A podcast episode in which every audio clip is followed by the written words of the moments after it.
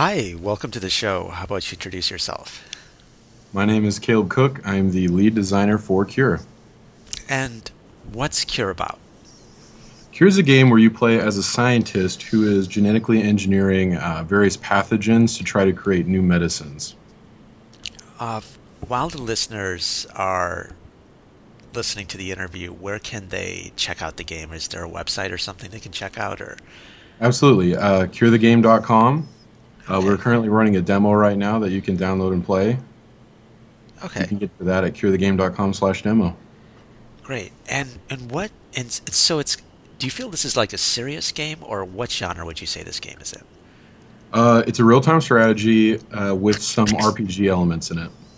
Okay, and I think it's like it, it does it use real-world data or or did I misunderstand? Um, um, it, okay. It's not using real-world data in that we don't have like real genomes that we're piping into the game or anything like that, but we are using real science as much as we can and as accurate as we can to uh, in the game. We have scientists that we're working with that are help keeping us on track. Okay, and what what inspired you to to make this game? Uh, it was kind of a team effort. Um, my uh, the programmer was thinking to himself that he was getting kind of bored with all of the military RTS games, and he wanted to come up with something truly different, something that was not just another variation on Space Marines and he started kicking around biology and started thinking about bacteria and stuff like that.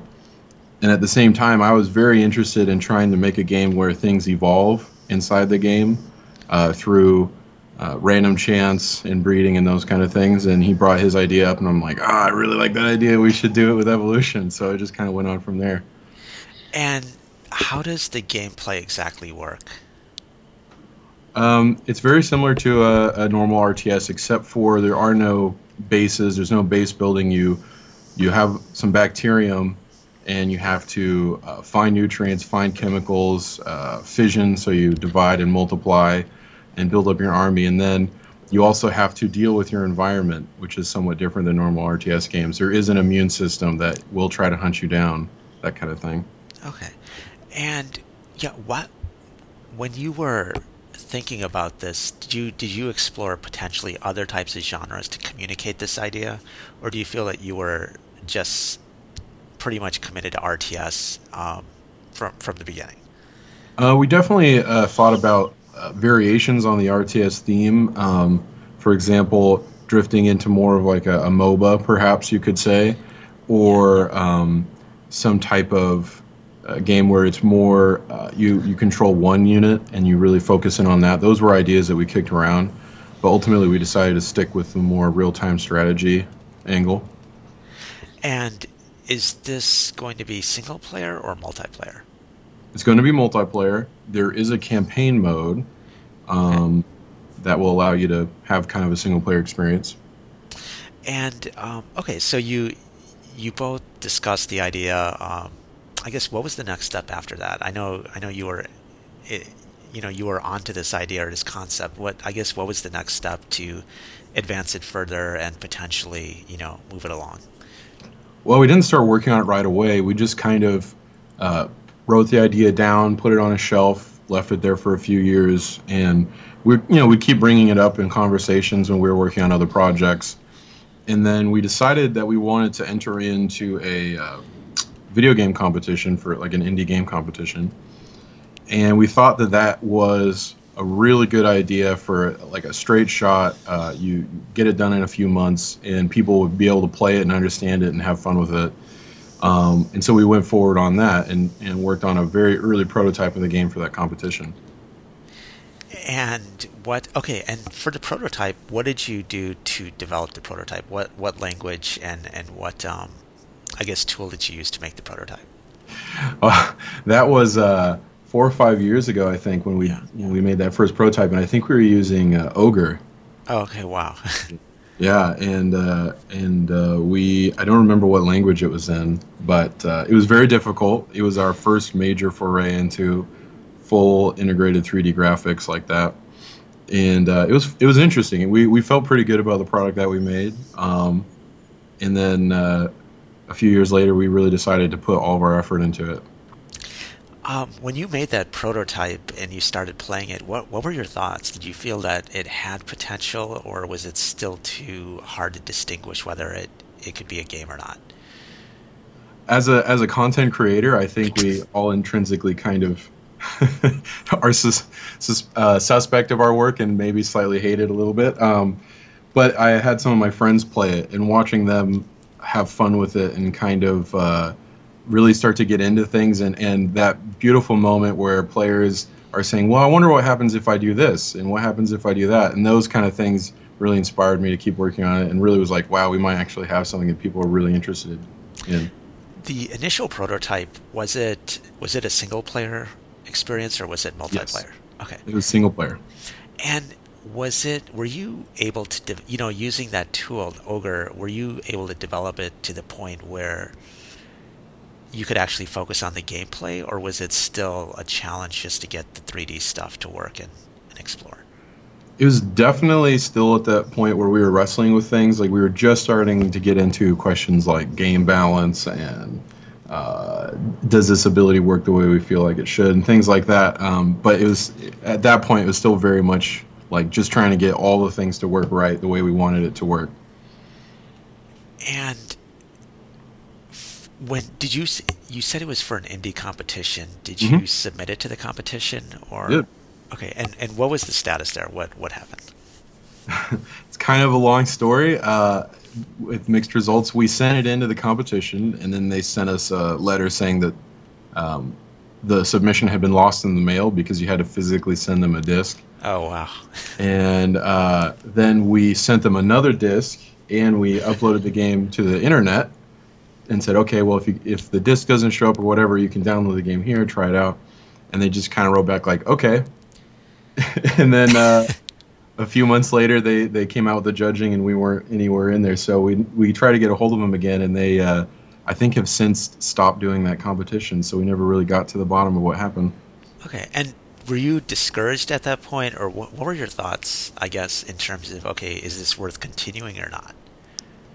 Is definitely a big letdown because we, uh, at that point, had very much committed to that project. I we quit our jobs. Uh, wow. We locked ourselves in a basement for three months and just did nothing but program that game. And you know, it was a very hard deadline. We sent it out, and then just to kind of have nothing come back from that was very difficult. Um, yeah. So, so then, what were you thinking at that point? Um, mainly, we were just kind of like, ah, you know, you start going like, well, maybe if we had like sent it one day earlier, the mailman wouldn't have dropped it, or you know, any of those kind of uh, uh, internal questions you have. But basically, we are fairly devoted to our craft, so we were like, well, on to the next thing. And and that's interesting that you two quit your job working on this all the time. I mean, do you feel that? What what was the goal when you did when you when you both did that? Was that to actually start a game studio, or was it just to work on this game? Well, we uh, we had been working on games for the past four years uh, while we were in college and after we dropped out of college and we got jobs. We kept working on it. I mean, this has been something we've been doing for years now. And uh, that was like, okay, we're to really stop everything, focus 100% on game development we're going to win this competition and we're going to use that seed money to uh, start start a true company. Yeah, that was the goal.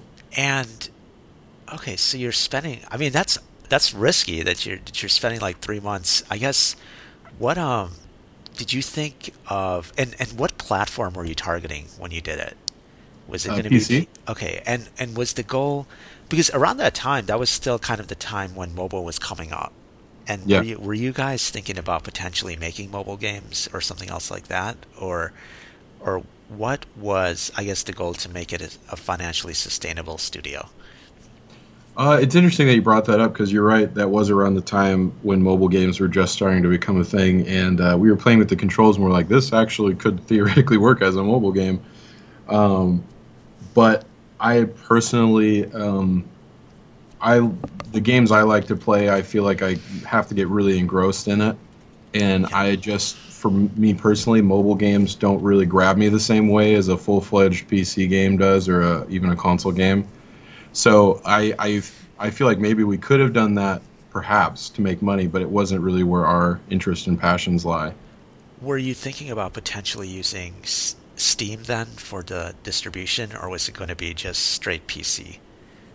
Um, we've always kind of had Steam in the back of our minds. Um, we're actually running a Steam Greenlight right now for Cure, and it's going really, really well. So that's looking like uh, that's a sure thing at this point. Um, but yeah, we were also considering trying to uh, release it ourselves, or you know, figure out, you know, some yeah. form of distribution. Well, I think what's interesting is maybe even around that time, um, I'm not that familiar with Steam, but I think even around that time, Steam was also coming up quite a bit, right? Yes. Where, where indie developers were able to make um, a reasonable amount or, success from games that they launched there. Um, now I don't know if that time they actually had this. I don't think they had the green light thing at that time, right? They or, did not. They you had to, if I recall, submit the game to them, and they would review it and just kind of tell you if you were in or not. Yeah. So were you considering that at that point potentially? Yes. Or? Okay. So then, so okay, so you submit it to that other competition, to that indie competition. You don't really get any further with that. Mm-hmm. What what was the next step then after that?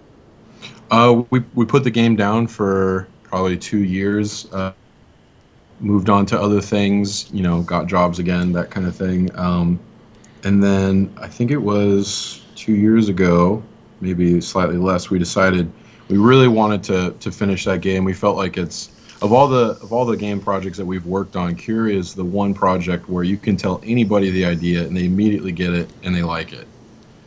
Yeah. I haven't had anybody go, "Oh, that sounds okay, whatever." You know, it's it's. Well, once you got once you went back to get jobs again, were you prototyping other types of ideas, or was it mainly that your jobs kept you busy and then finally you revisited it? No, we've we've always been working on games pretty much nonstop. Whenever yeah. we're not for money, we just hit the computer. What um, I guess what other games were you prototyping around that time? Uh, we were really getting into, especially after working on Virus. Uh, we were really thinking about 3D games in general. Um, before then, we had done a lot of work with uh, 2D or uh, like rendered 3D graphics, like Diablo 2. Yeah. And um, seeing the power that 3D graphics have, I was more motivated than ever to kind of break into that territory. So we started looking at that, and we were kind of working on some of our other projects that we had had, you know, work uh, cooking, if you will, and spending some time on those. Yeah, you know, I'd like to um, take a little bit of time to just explore 3D games. Um, what, yeah, what are your thoughts then on? Because now it seems now with Unity, you know, becoming more mainstream. I just see this even on mobile and other places. It's like these 3D games are like proliferating all over the place. Mm-hmm. And do you feel that 3D is going to be the only way moving forward? I mean, for for at least now for advanced gameplay, or what are your thoughts on that? For for what I've had to do, it is a quintessential uh, technology. We were working on a game. Um, we were making our own uh, MMORPG version of um, like a Diablo style game at the time, and uh, we were doing pre-rendered graphics, and just doing all the pre-rendered graphics is just very very difficult. Yeah, so so I guess really the reason why 3D is taking off is because for the developers it's easier to then focus on gameplay rather than graphics potential. I mean, at least at least it's easier to make something where you don't need all these graphics to to keep people engaged. And and on the audience end, it's about feeling more agency and also potentially just not feeling like they're restricted to pre-rendered graphics. Do you feel that that's why 3D is is so popular now, or what are your thoughts? Well, I think uh, to the end user, yeah, you can feel more immersed. You actually have like proper uh, perspective, and and you can have more uh, realistic looking graphics than you can with the 2D. I think, although for developers, I think that it's it is easier, but I think it's it's more difficult to get started. But for yeah, lots of content, it becomes very, very rapidly easier to do in 3D. Yeah, and you know, actually, 3D is still kind of difficult if you have to model all that stuff, right? I think that's mm-hmm. why people were doing a lot of 2D back then versus 3D. Mm-hmm. Um, yeah, do you feel there are any other benefits to 3D over 2D? Um, yeah, I think it's it's just so much more fluid. It's easier to change things. Uh, you're not uh, you're not rendering things into pixels forever. So Yeah. you can you can go back in and change the color of something very easy. You can go back in and change an animation very easily. Uh, the workflow is just better. And yeah, it's it's a harder to learn, and there's a bit more upfront work that you have to do Yeah. to get the product out there. But I think once you're in that stage of where you're actually working on the game, it becomes very very easy to work in 3D. One of the drawbacks, though, is that some of the devices might not be able to handle it as well. You That's know, true. there's overheating and stuff like that. So I guess that's a trade-off. But one thing that I've seen that has worked for the audience is like an isometric view. Mhm. It's like 2.5D. Um, what are your thoughts on 3D versus 2.5D? Well, I think that uh, 2.5D, in a certain sense, has always existed. You know, you look at old uh, SNES games where they have the parallax background that give you that sense of distance, Yeah. uh, even though it is all just 2D graphics. Um, I think that 3D graphics are getting easier and easier to render, and people are getting better and better optimized. So, we're seeing uh, pretty decent 3D titles now, even on things like iPhones, and and the de- the devices we're using are getting more powerful as well. Yeah, I mean, because I, I was thinking about Clash of Clans, and even though it looks like you know 3D, it's you know it's 2.5D and it's just rendered, and so the reason I bring that up is, I mean, is that something you did consider? Is literally just even using 3D models or something, but just using them to generate the image sequences or animations that are then sprites that you know are pre-rendered. hmm Yeah, I, we've used that exact technology before. and and so but but now you're using pure 3D now, right? Or Mhm. So Yes. so why switch? What what's the what's the benefit now? Uh, like I was saying, is just so much. For me, it's so much easier to develop from an artistic standpoint. Um, Okay. It is a little bit more complicated when you start getting into uh, the programming of it because you now have a whole other access to worry about. But um, it's just smoother. Okay.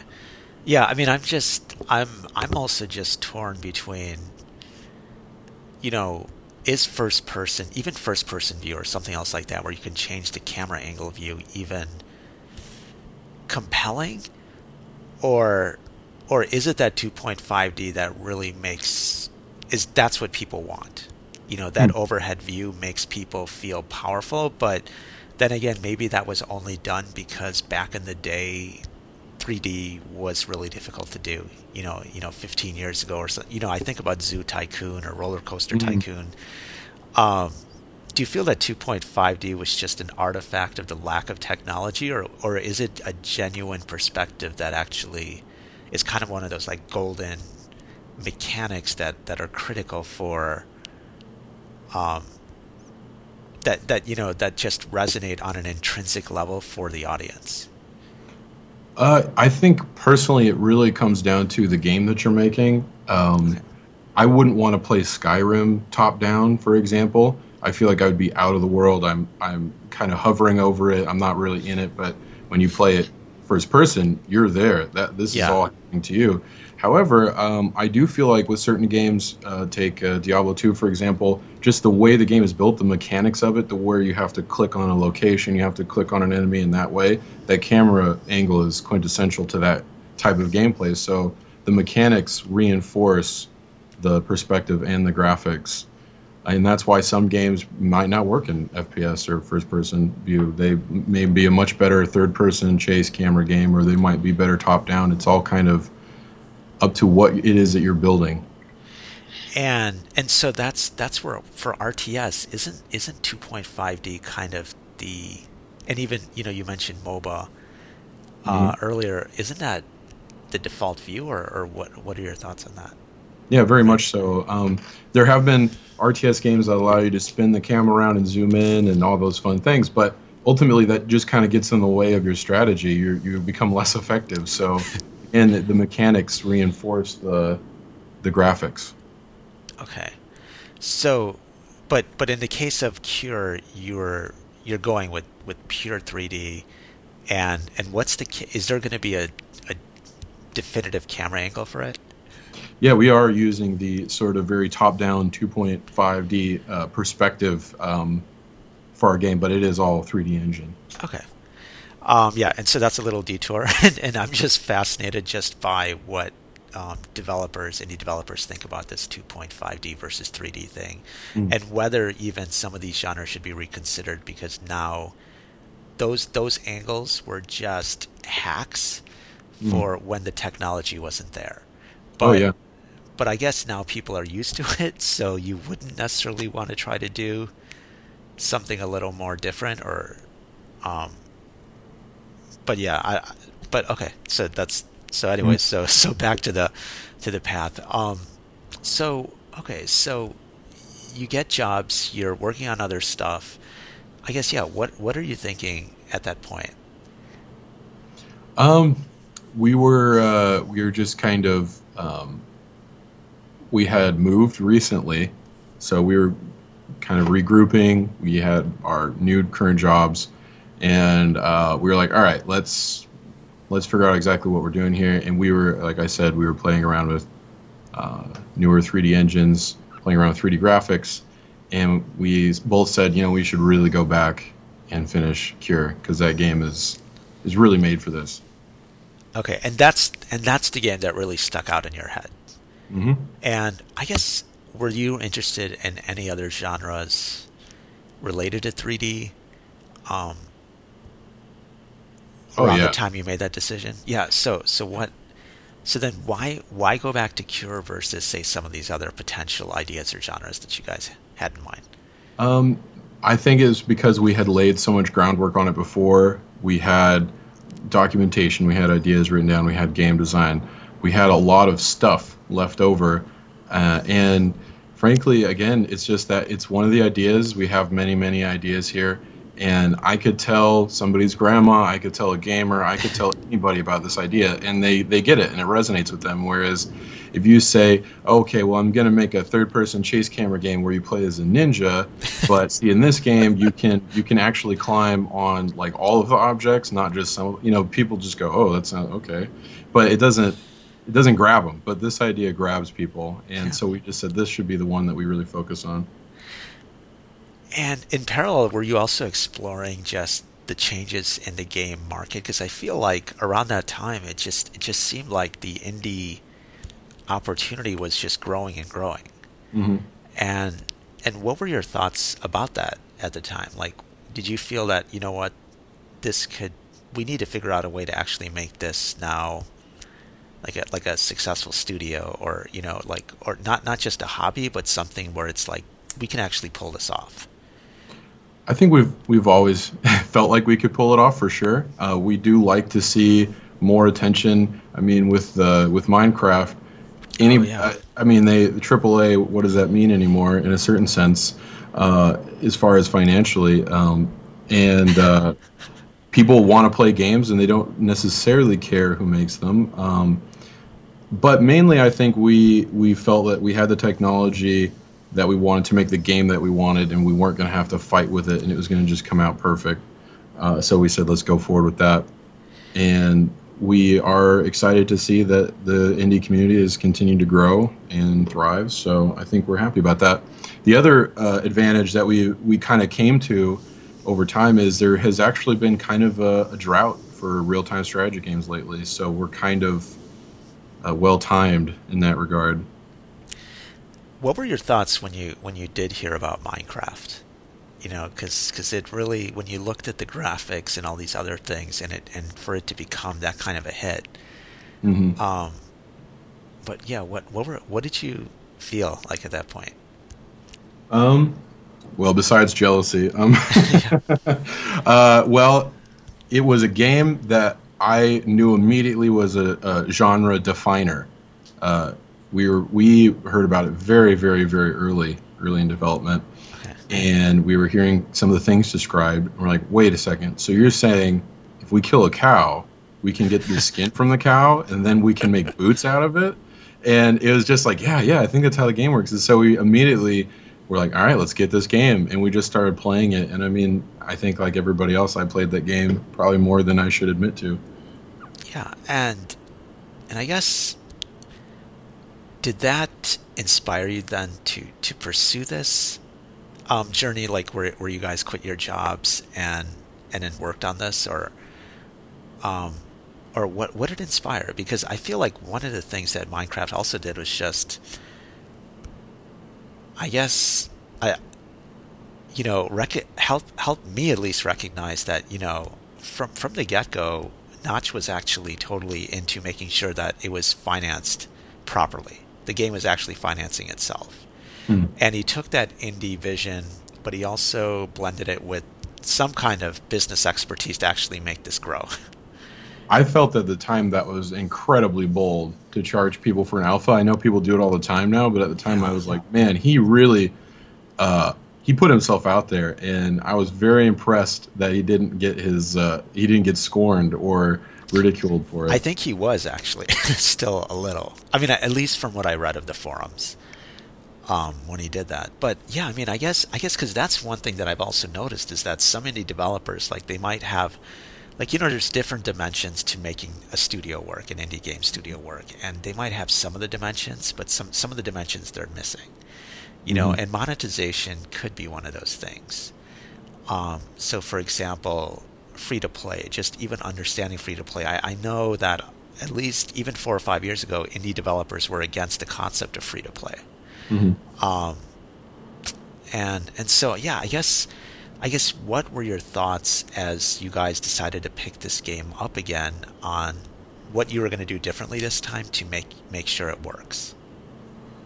Um, well, uh, obviously we planned on finishing all of the, the programming and the game would actually function. But I assume you meant more from a business angle. Yeah, business and also marketing, distribution, stuff like that.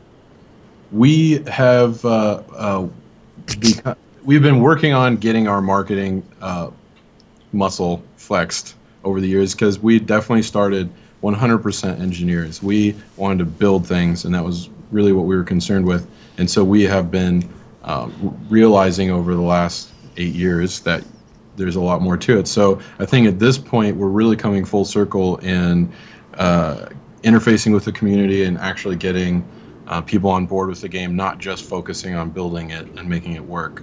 And I think that has led to our current kind of success that we're having. And and and by and to do that, you did stuff like Greenlight and potentially other things, even like this podcast show and stuff like that. Mm-hmm. Um, yeah, I mean, I guess what are other things that you've considered differently now compared to before to just make sure that this game, uh, you know, has the highest chance or the highest potential for success? Hmm. Could you re-ask that question? Yeah, sure. Um, I guess what are sometimes like you know as as you've picked up 3D, right? Mhm. And I'm sure like when you first started out, you had a certain understanding, and now you have a different understanding of you know how you can actually use the potential of 3D. So in the same way, like what are you doing? Like what has like kind of popped into your perspective or your mindset in regards to indie development that Hmm. isn't necessarily just pure programming that Mhm. that you are considering now to potentially make your studio work or you know make your studio successful or make the game successful I mean, for me personally, uh, I can't speak for everybody. The thing that has really stood out to me is how much you can't control things. Uh, we we did a lot of social media stuff.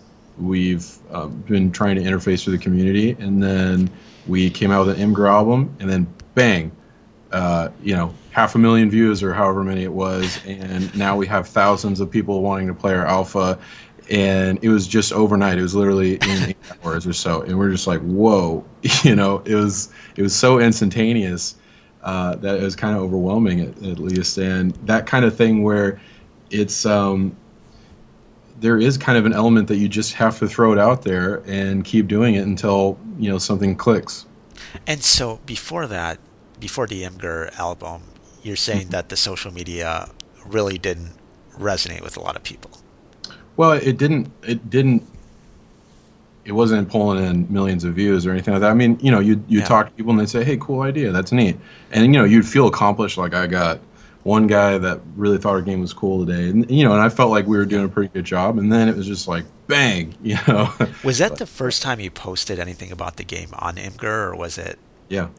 Interesting. So, so I think that's another, you know, and that's something I've also noticed is that as you know, as things progress, there's certain channels, there's just certain new communities that pop up, and Mhm. if you can leverage those in a in a constructive way, then you've got potential. You know, like for example, maybe TIGSource worked at one point, right? And I mean that's where Minecraft was launched, but IndieDB or some some of these other forums might be more useful at this point, or who knows, right? TIGSource could, you know, but so it's really finding the community that can be the host hmm for the promotion of the game or something else, if I'm understanding correctly. I mean, what would you say about that?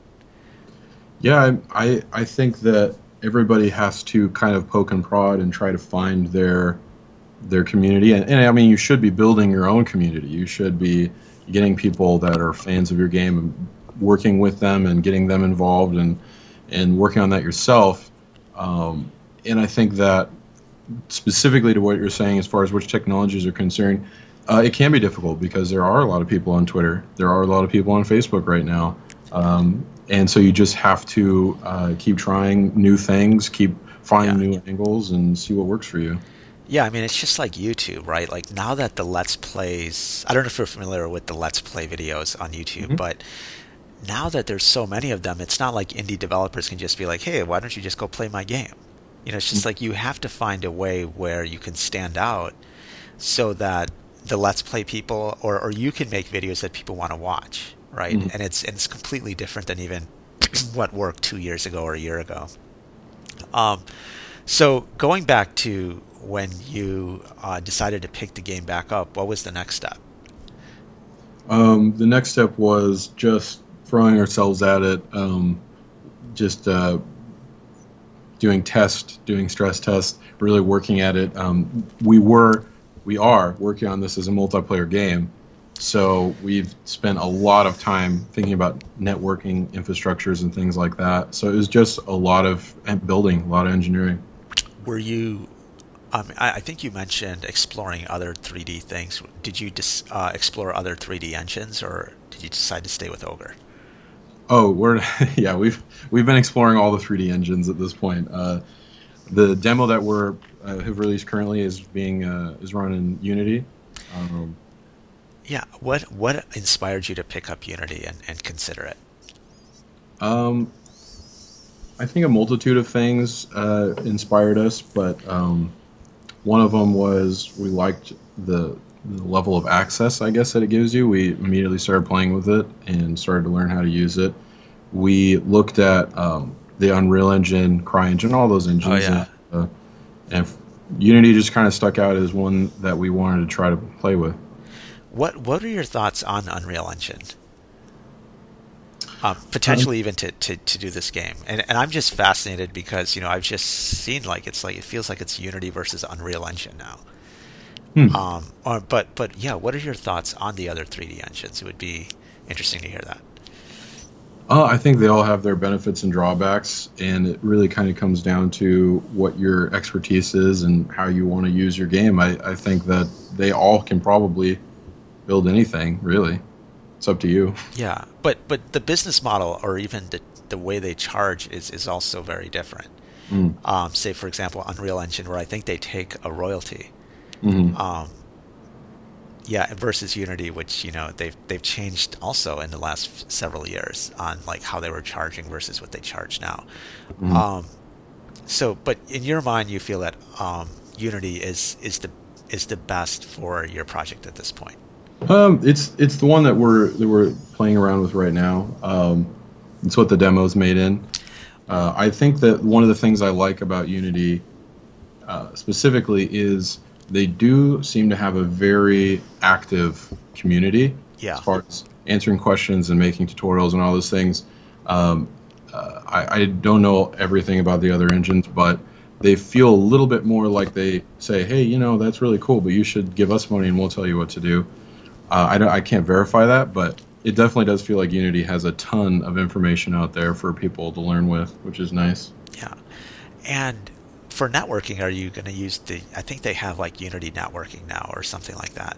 In in version five, is that what you're going to use for multiplayer, or, or what did you decide to use for the networking technology? Uh, we're kind of doing our own thing. Wow.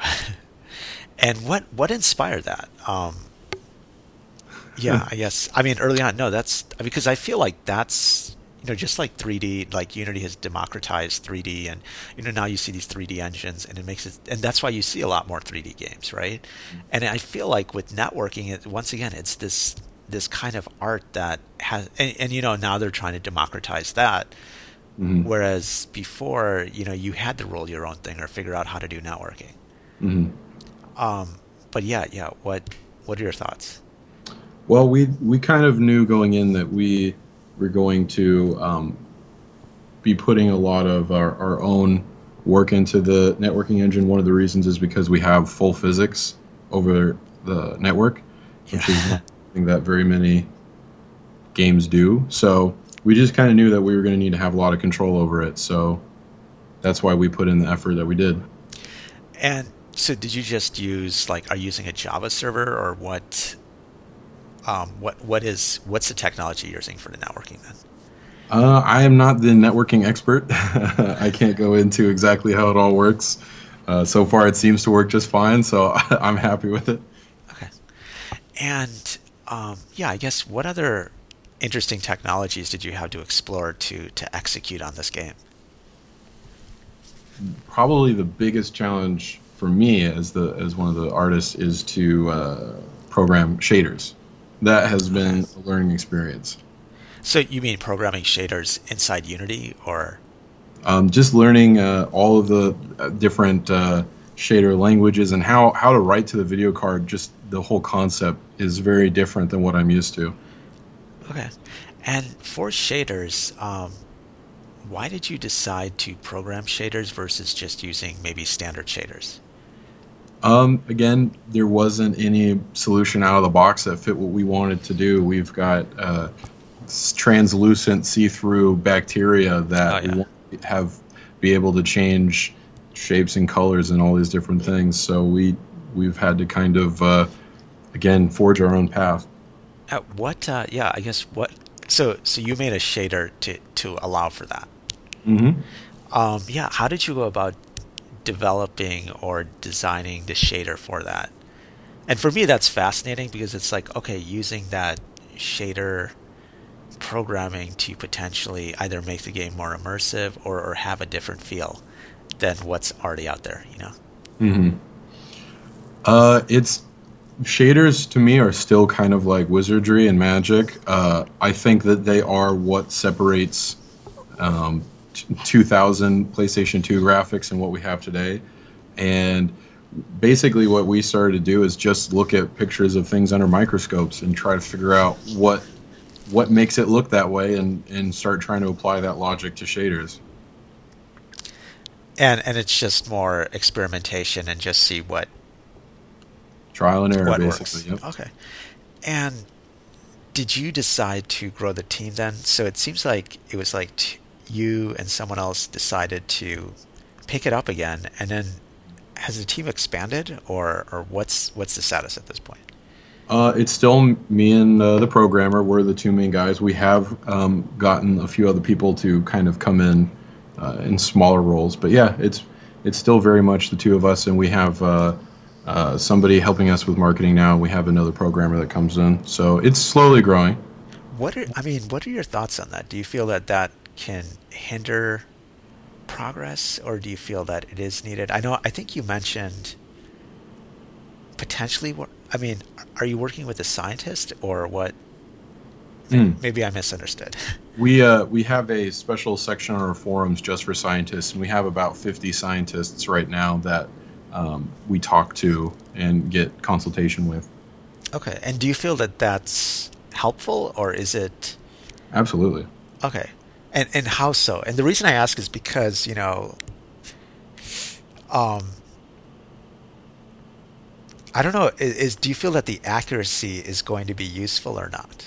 You know, because I mean, could it impede the potential of making or of this game becoming more accessible to people? I think that it's uh, it's very much a, a major part of the game is the accuracy. We will we, we would never make a decision that would undermine the game.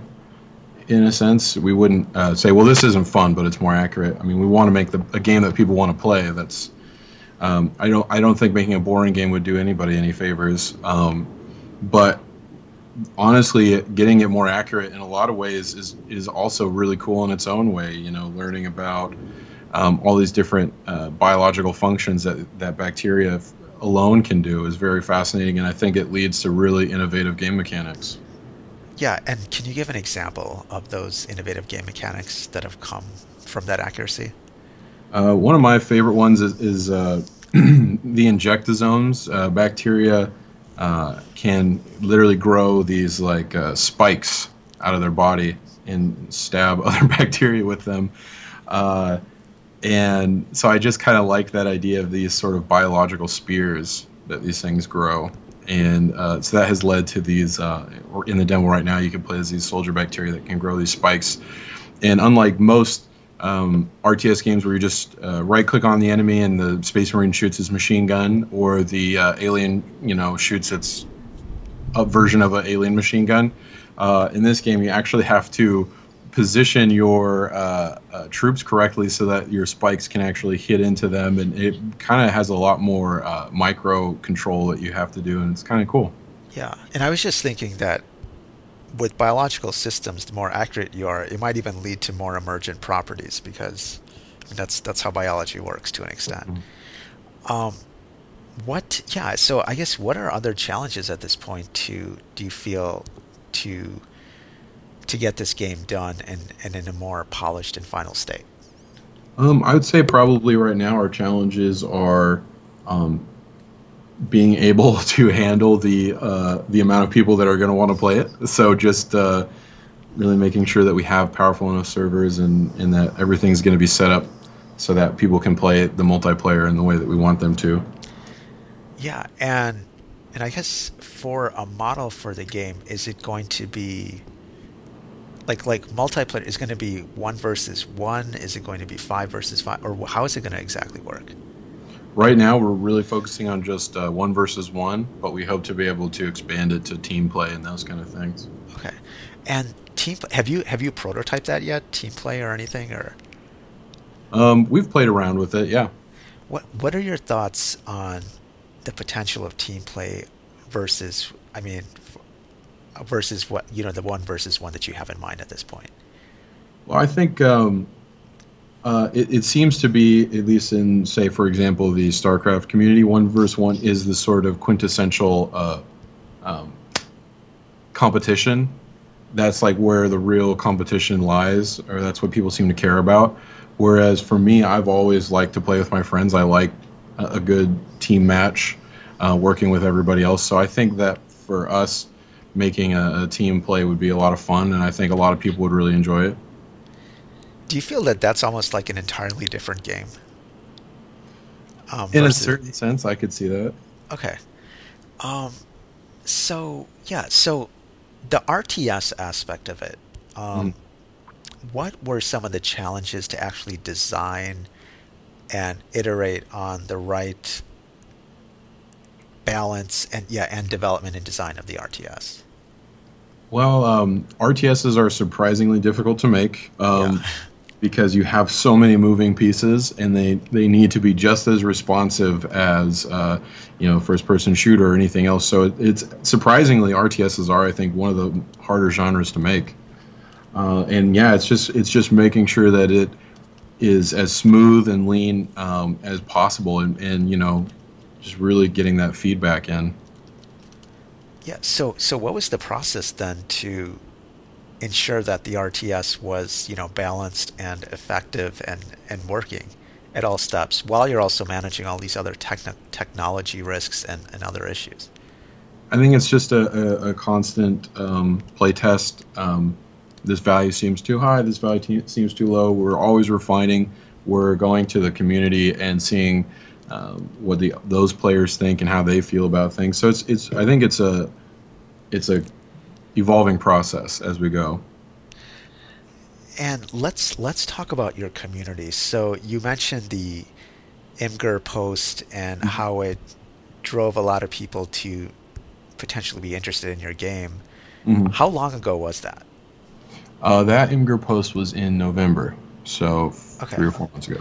And and I guess what are you doing to keep them engaged as you develop this? And even though the final thing isn't out yet, mm-hmm. um, yeah, how are you keeping them engaged and just keeping them excited about the product? Oh well, we we've um, slowly been releasing, I, I, suppose, more of the content that we plan to actually be in the final product. Our our initial offering, say through Imgur, was very um, broad. We just kind of said, "This is the game. This is what it's going to be like." But we've been slowly getting more specific in explaining things to people, and they seem to really enjoy. Uh, gamers really want to know. I mean, if they if if I would release our algorithms for the damage calculations, I'm sure they'd love it. Um, yeah, that's what I was hoping. Want all the details. They want to know everything. Uh, um, so yeah, just kind of uh, uh, releasing that information, and then now that we have the demo, they have something they can play. So we're just getting tons of feedback on that, and just we're even today we might come out with a patch for the demo. So that has been really cool to see people um, playing with it and giving lots of feedback. What's what's been the the feedback on the demo? Any surprising issues that have come up, or things that you were unexpected? Um, surprising issues. Uh, well, we actually had a little bit of uh, we got some people together and had a little bit of play testing before we released the demo, yeah. and that did shake loose a lot of uh, little little things, a lot of little user feedback stuff. Um, the version that we put out, I feel, was pretty strong. There was, of course, little things here and there that we've we've kind of been changing, but I think at this point it's just more content they say, "Wow, that was really awesome. I want more." Wow, that was really awesome. I want more. Give me more. Give me more. okay, and when they say more content, they're talking more about the single player campaign. Uh, or? they want more units. They oh, okay, okay. Because uh, because right now it's very much a demo. We have uh, just a small portion of the game playable, and so we're just gonna slowly be unlocking more and more as we go. And how do you feel you're going to potentially compete and and just build up your community to so that you have a large community to, to do the tournaments and the leagues and stuff like that? Well, I mean, um, the biggest compliment that I've heard so far is uh, we've we've got a guy who plays it a lot, and he was saying that he can't wait to compete with other people. So I think um, people want to play it multiplayer already. There, there's already a lot of people that would want this game out. They want to play it. So I I don't know if we're going to have to I mean, obviously we're going to have to work at it, but I think the ground the groundwork has been laid already. And do you feel there are going to be any challenges with um, the technology execution um, combined with the game design execution? Well, I think um, just as we've said, just really we have to uh, we just have to have really really good multiplayer support because um, you know, we of course we'd like to avoid that sort of day one launch where no one can log in and all those kind of things. But just going forward, uh, I think we're going to have a lot of people playing this game, and so we need the multiplayer to be uh, able to handle that type of traffic. And your audience right now, do you feel that they are people who are hardcore RTS genre fans, or or is it a different audience base? Um, I think we're really getting a very, very widespread. Um, a lot of people are interested in it just for the science aspect. They they say, "Wow, a game where you can play with bacteria and genetic engineering. I'm on board. Yeah. I don't play video games."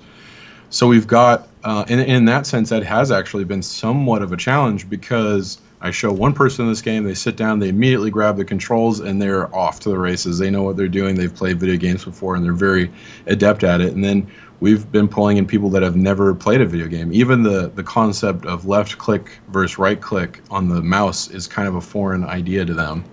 So we've we've definitely got a huge array of people playing this right now. Yeah, and and how has the because um, I, I, think you mentioned that you're interacting with the Steam community a little too mm-hmm. through your um, how's that how is that working? What's been the feedback there?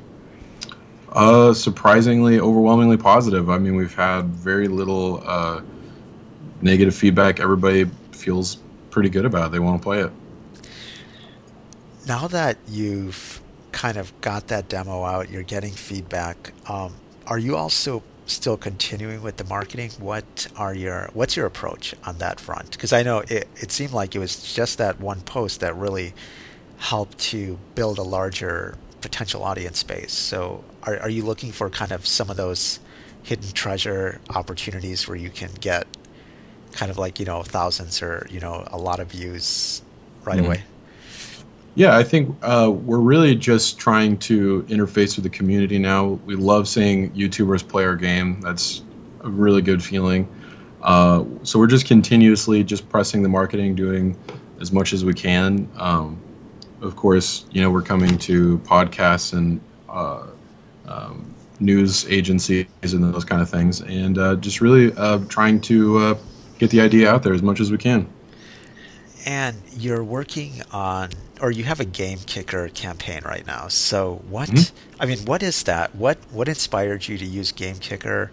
Um, why not do Kickstarter or some of these other, I guess, sites that are also kind of like Indiegogo or whatever it is? Um, yeah, what what inspired you to use Game Kicker? Well, what inspired me to use Game Kicker is uh, what their idea is and what they want to do with it. Um, I have spoken several times with the owner of Game Kicker. Uh, you know, they seem really involved in everything that they're doing. Uh, they want to interface with the content creators, and uh, they really they they said, you know, we want to make this just for video games and just for indie games. And I felt at the time we're kind of new. We're asking people to put their faith in us and give us money, and so we said, well, let's uh, let's put our faith in these guys and give them a chance because they're new as well. Okay, and what are your thoughts on cross-platform? I mean, do you feel that that's going to be a critical part of your game? You mean like going to Xbox or PlayStation or something like that? Yeah, potentially that, or mobile or something else like that. And the reason I, I mentioned that is because I've seen now. I mean, I've seen that as a viable strategy for you know some indie game developers, where they may even release on Steam, and then they have a mobile version, right, mm-hmm. or, or, something else like that. So it's just a mix. So it's just all over the place, and it's and it's a form of marketing to an extent. Mm-hmm. Uh, what are your thoughts on that? Um, I think that uh, we will obviously explore any of those options once. Our focus right now is get the game released, get it on PC, get people playing it, and if at that point we feel like there is a substantial uh, market in say Xbox or, or, PlayStation, then we may consider moving to those platforms. Um, yeah. And so, what's the timeline for the actual, the initial, or you know, version 1.0 or something else like that? well, we're still working on it. Uh, we're we're thinking late this year. Okay, late this year, and so uh, like summer, fall, winter. Uh, we're we're just not sure. We're still working on it. Okay. Um, yeah. So between now and then, what are things on, on the horizon that you that you feel you need to address, and any other challenges? Um, probably the one of the bigger things on the horizon is is like we're we're continuing to update the demo and get people on board, and I think just continually uh, getting people acclimated to the game. It is you know we are talking about things like genetic engineering and an RTS where you can upgrade your troops and I, a lot of people hear that and go, "Yes, awesome," but how does that work? And I, you know, so we're still just acclimating people to those ideas and making sure that they understand how it's going to work and uh, giving it to them. Uh, will they need any special hardware or, um, like like an advanced computer? Like what what kind of machine will run this game? I think you're going to need a, a, a decent computer. Uh, with a video card. Um, it can run on laptops and things like that right now, um, but I would suggest you know just a, a, an average gaming PC would be fine. Okay, and yeah, I mean, I guess any other technical challenges you feel that you guys need to address between now and the release date? I mean, that are uh, major. I mean, I mean, obviously, you know, like there will always be challenges, but there might hmm. still be some unknowns that you still have to consider at this point. I think uh, you know we're going to make sure the the multiplayer works, and I think it's just going to be uh, we're going to be testing it, beta testing, alpha testing, and making sure that we can handle the loads, and um, uh, working with the community to make sure it's balanced and and in a working state that feels good. Okay, and let's see. I mean, I guess yeah. Any other things that you're that you're gonna do, are you gonna go to any of these? I guess game conferences or some of these kind of gamer events to promote your game, or do you feel that online is the best at this point? Uh, we'd love to go to those types of events. We went to PAX uh, Prime this year. Um, they're really great. You can talk to people, uh, get good feedback on your game. Uh, they are somewhat expensive. Yeah. So well, did I'd you actually did you get? Oh, did you get a booth at PAX, or was it mainly just to go there for the experience or the event? Uh, we didn't get a booth at PAX. Uh, we just barely didn't make the deadline or something. We, we got to them early and they said they were interested, but we didn't make the cut. But we went to PAX Dev and we talked a lot with people and just kind of interfaced with the community. And, and that was the first time I had ever been to PAX. So a lot of it was just kind of figuring out what that atmosphere was like. Yeah, and, and how was it? What what were your thoughts on that? Uh, it's very it's very interesting. I mean, you I guess unless you have been there before, I didn't understand the scale of it. Um, I think there were some buildings that I still haven't didn't visit at while I was at PAX. So it's um, there's a lot going on, and it's very popular and very big, Yeah.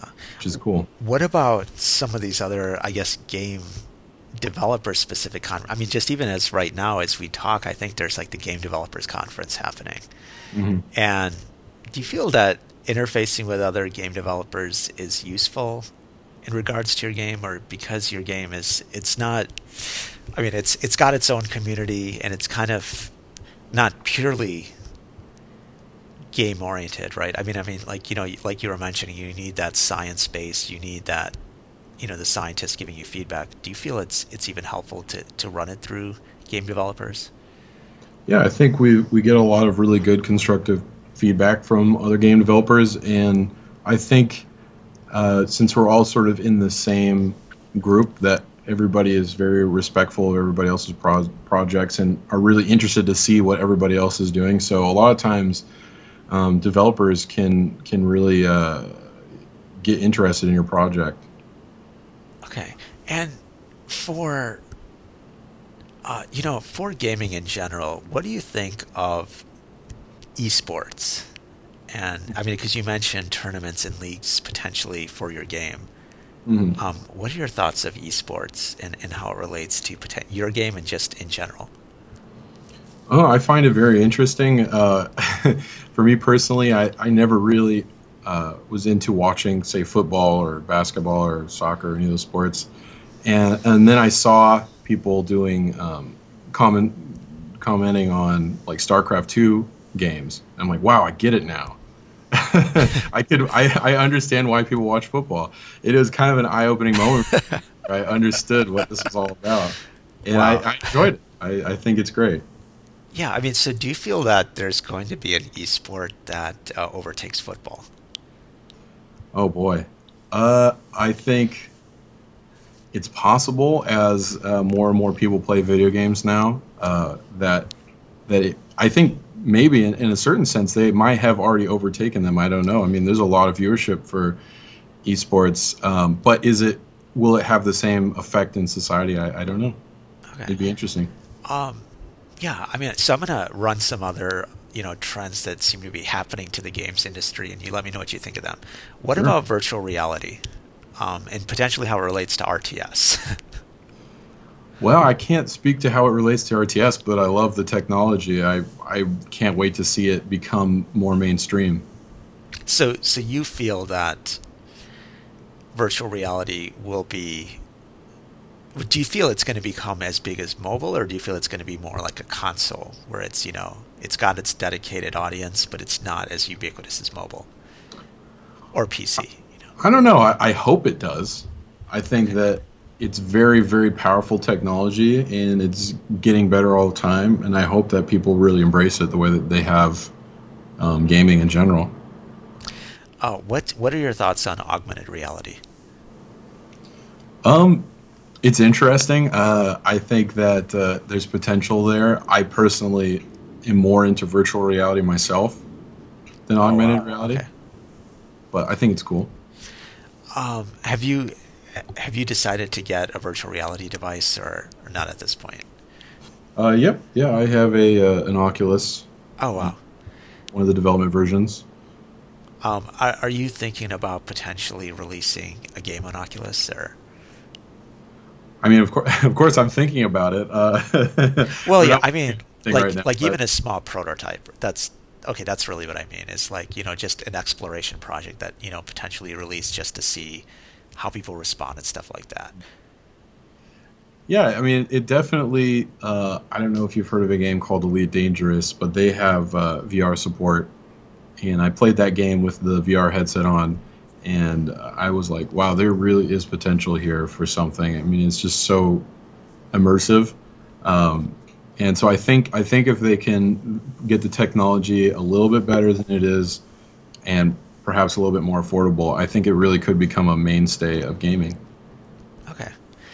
Um, okay, so we talked about VR, AR, uh, esports. Uh, do, you, do you see any other things that, that are on the horizon for gaming that, that intrigue you? Um, I I'm I'm very fascinated with just how the community is growing as a whole. I mean, there's more gamers this year than there were last year, and there's probably going to be more next year than there were yeah. this year. So the the ranks are growing, and we so we have a huge influx of new people. As you know, I've been playing games since forever, so it'll be interesting to see how um, all this this new interest will affect what kind of games come out and how they're played and what people think about them. Yeah, do you feel that one day people will be playing games more than they're watching YouTube or something else like that? That's a very interesting question because I think a lot of people are watching people play video games on yeah, YouTube. Yeah, you know, you know, so the that... interest is there. I don't know. I think for me, I really like playing the video games. I, I do I do watch people on YouTube play video games from time to time, especially just to kind of get a, a sense of what the game is about. I really like having that control. I like being behind the wheel, if you will. Yeah. Um, but some people kind of they they prefer to take a back seat and see what the see what the other person's doing, or it's kind of like watching somebody solve a puzzle or something like yeah, that. Yeah, or like someone watching basketball versus playing it. Mm-hmm. You know, and and do you feel that that's what's going to happen with gaming? Is that you have a smaller audience that's participating, and then you have a vast amount of people just watching. I I would hope that that all those people watching would at least try the game. Yeah. Uh, and I think unlike uh, a basketball or, or football or something like that, pretty much anybody can play a video game. Um, yeah, you don't get so tired I think as easily. potential for people to be able to. Uh, I mean, for example, the reason why I understand what I'm seeing when I watch somebody play StarCraft is because I played it and I go, oh man, that was a really good thing that he did there, and I would, you know, maybe I'll think of that next time, that kind of thing. Okay. So I think that I think if people play the game at least a little bit, they'll have a greater appreciation when they watch it. That's my personal opinion. Uh, that's how I feel. Yeah, and do you feel that there's going to be there are going to be games that last as long as basketball and football. Because something that I've also noticed is that you know there's sometimes there's these games they're like more like music where it's like popular for a little bit. Well I guess actually no. I mean the MMOs are, are popular for a longer time for sure. So mm-hmm. I guess I guess the music analogy would work for the single player games that are more like mobile things that are just kind of memes for a few weeks or, or a month or two and then that's it whereas I guess the MMOs and the um, multiplayer games are more like more like sports, where it can last for a long time.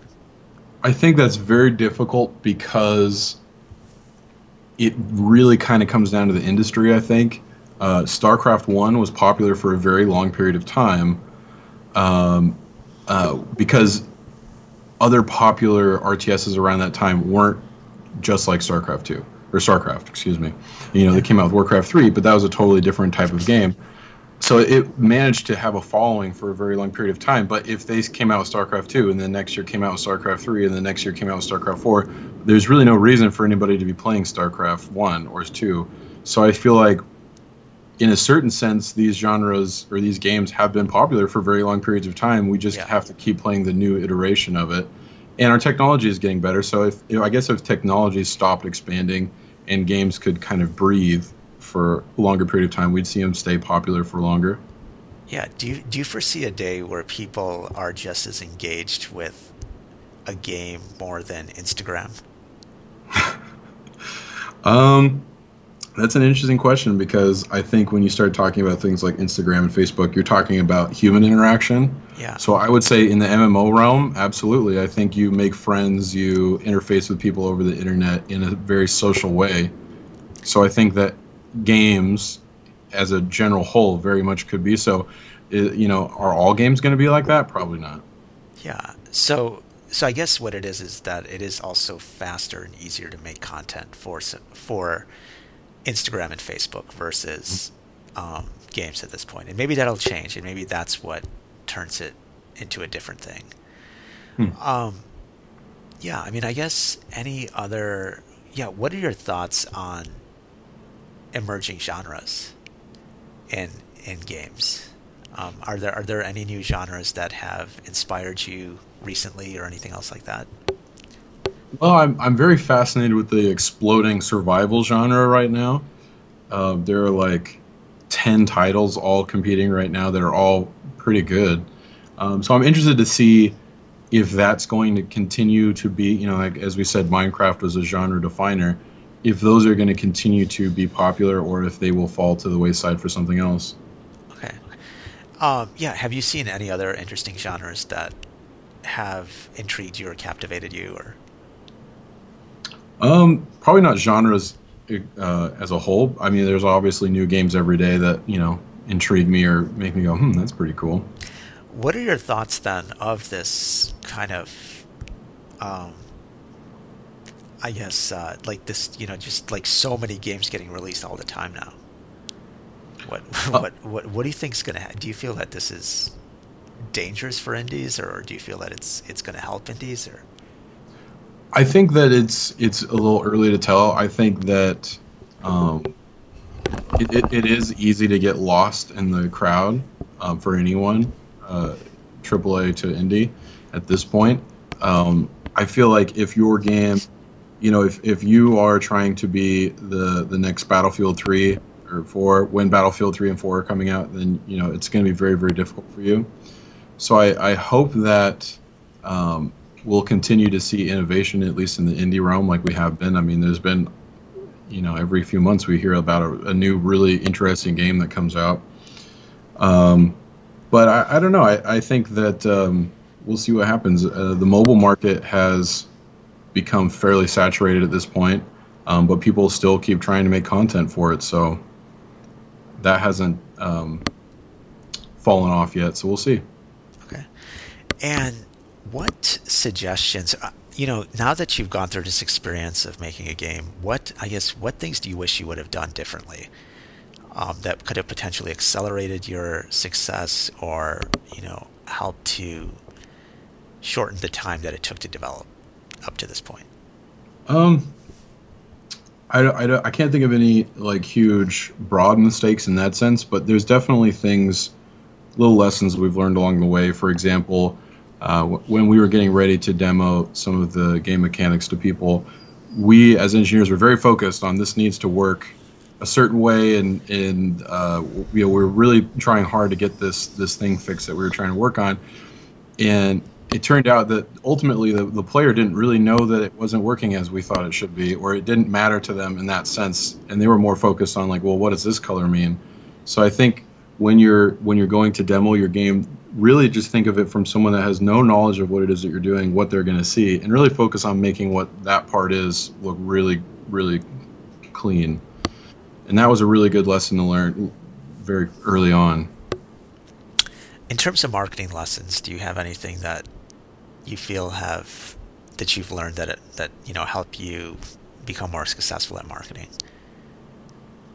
Uh, I think people really it's kind of a toss up because we've kind of had both things happen, but people seem to be just very interested in the game. If you're very honest and forthcoming about what it is that you're making, people, at least in our case, are very interested in it. Um, but then you also have the sort of personal angle, and people are really interested in, in, the scientific aspects of the game, and and you know how did we come up with the idea, and what have we been doing on this? So you, you do kind of have your your person in the game, and then you have the game itself.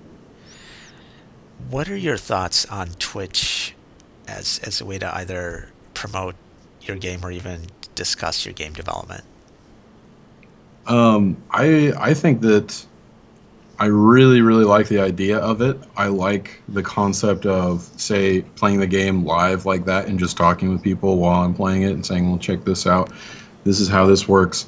I feel like that's a really great direct communication tool. I mean, it'd almost be like talking to somebody at PAX or something like that while they're playing the game. Yeah. Uh, I think that it gets a little difficult with, you know, everybody has a schedule. So unless I'm going to stream 24 hours a day, it's going to be hard to get everybody to show up at the same time and things like that. So, I mean, there's uh, organizational hazards with it, but I think it's a very cool thing and I hope to do more of it. Okay. As we wrap up the interview, what, I mean, what's going to be the, have you thought about the business model for your game? Uh, it's something that we we talk about a lot. Uh, we haven't decided on anything yet. We're really just focusing on getting the game as clean and as perfect as we can. Is is in a you know free to play and a possibility, or what? What are your thoughts on that? Uh, we're really we're really just focusing on the game right now. Uh, at this point, anything is a possibility, and we'll just kind of see what we decide as we go forward. And what suggestions? Finally, what suggestions do you have for other indie game developers out there? Uh, probably the biggest thing I would say to anybody that thinks they w- would like to get into this, and I would say the the biggest key, in my opinion, is perseverance. Um, everybody's going to run into those bugs. There's going to be something that breaks. You're going to have very difficult weeks, months at times, and you really have to have that dedication and perseverance to stick with your project to see it through. That's what I think is probably the biggest key that anyone can take away from trying to get into this. Great. And once again, where can listeners find out more information about the game? Uh, you can check out Cure at curethegame.com. You can play our demo at curethegame.com slash demo. And we'd love to see you guys there. Great. Thanks again. Appreciate it. Thank you. Take care. Bye. You too. Bye.